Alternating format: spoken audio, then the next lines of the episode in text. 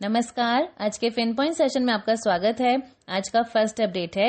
NSDL की गलती से आज भारतीय एयरटेल के शेयर्स में भारी उतार चढ़ाव देखने को मिला।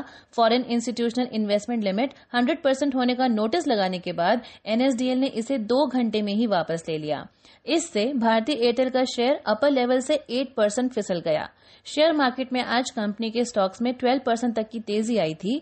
इससे पहले leading telecom company Bharti Airtel के सेकेंड क्वार्टर के रिजल्ट्स उम्मीद से काफ़ी बेहतर रहे थे। नेक्स्ट अपडेट है। विप्रो लिमिटेड ने सैप एसई के साथ मिलकर रियल एस्टेट इंडस्ट्री के लिए क्लाउड बेस्ड सोल्यूशंस तैयार किया है। कंपनी ने टेनेंट एक्विजिशन मैनेजमेंट सोल्यूशंस की पेशकश की है, जिसे सैप कस्टमर एक्सपीरियंस और SAP S slash four H A N A software के साथ इंटीग्रेट किया जा सकता है। विप्रो के अनुसार, ये solution robotic process automation artificial intelligence और मशीन लर्निंग जैसी टेक्निक से जुड़ा है। नेक्स्ट अपडेट है। देश के ऑनलाइन ग्रोसरी सेगमेंट में टफ कंपटीशन होना तय है। देश की सबसे बड़ी e grocery company big basket अपना मेजोरिटी स्टेक टाटा ग्रुप को बेचने की तैयारी में है।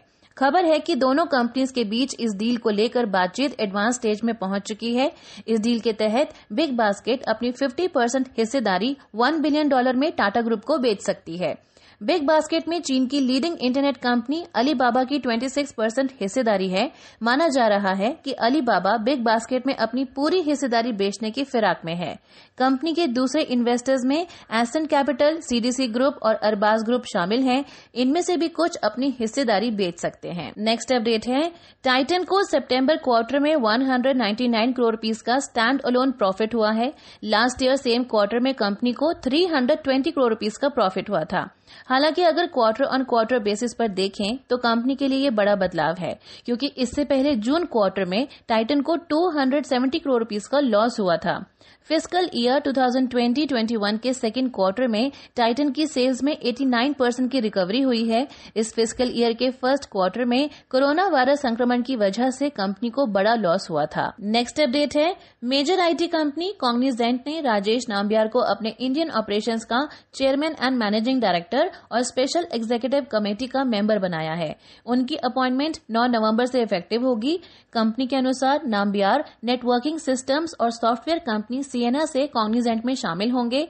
वो फ़िलहाल सिएना इंडिया के चेयरमैन हैं। कॉग्निजेंट के सीईओ ब्रायन हम्प्रीज ने बताया है कि इंडियन ऑपरेशंस के सीएमडी के रोल में नाम्बियार कंपनी के ब्रांड को स्ट्रांग करने government agencies industry association universities और मीडिया के साथ संबंधों को मज़बूत बनाने के लिए काम करेंगे। नेक्स्ट अपडेट है प्राइवेट सेक्टर की general insurance company SBI general insurance का करंट फाइनेंशियल ईयर के फ़र्स्ट हाफ़ में प्रॉफिट आफ्टर टैक्स 53 परसेंट बढ़कर 300 करोड़ रुपीस हो गया है। Last financial year same period में कंपनी का profit after tax 196 crore rupees था। बैंक के मैनेजिंग डायरेक्टर और सीईओ के अनुसार हमारी स्ट्रांग डिस्ट्रीब्यूशन नेटवर्क और मिसलेनियस प्रोडक्ट्स की मदद से हमने 17 परसेंट की ग्रोथ रेट हासिल की, जबकि इंडस्ट्री की ग्रोथ रेट 1.6 परसेंट रही। इस साल कंपनी को 20 परसेंट ग्रोथ की उम्मीद है। नेक्स्ट अपडेट है माइक्रोसॉफ्ट के अनुसार वो नेशनल स्किल डेवलपमेंट कॉरपोरेशन के साथ मिलकर भारत में अगले 10 महीनों के दौरान एक लाख से ज़्यादा महिलाओं को डिजिटल स्किल सिखाएगा।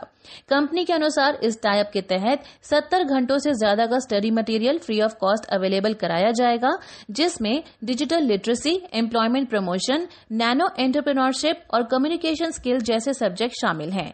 माइक्रोसॉफ्ट इससे पहले एनएसडीसी के साथ देश में एक लाख यंगस्टर्स को डिजिटल स्किल्स प्रोवाइड करने की पार्टनरशिप कर चुका है। नेक्स्ट अपडेट है इंटरनेशनल डेटा कॉरपोरेशन के अनुसार ग्लोबल इकोनॉमी में डिजिटाइजेशन पर ज़ोर बना रहेगा और 2020 से 2023 के बीच आईटी पर 6,800 बिलियन यूएस डॉलर्स खर्च होंगे।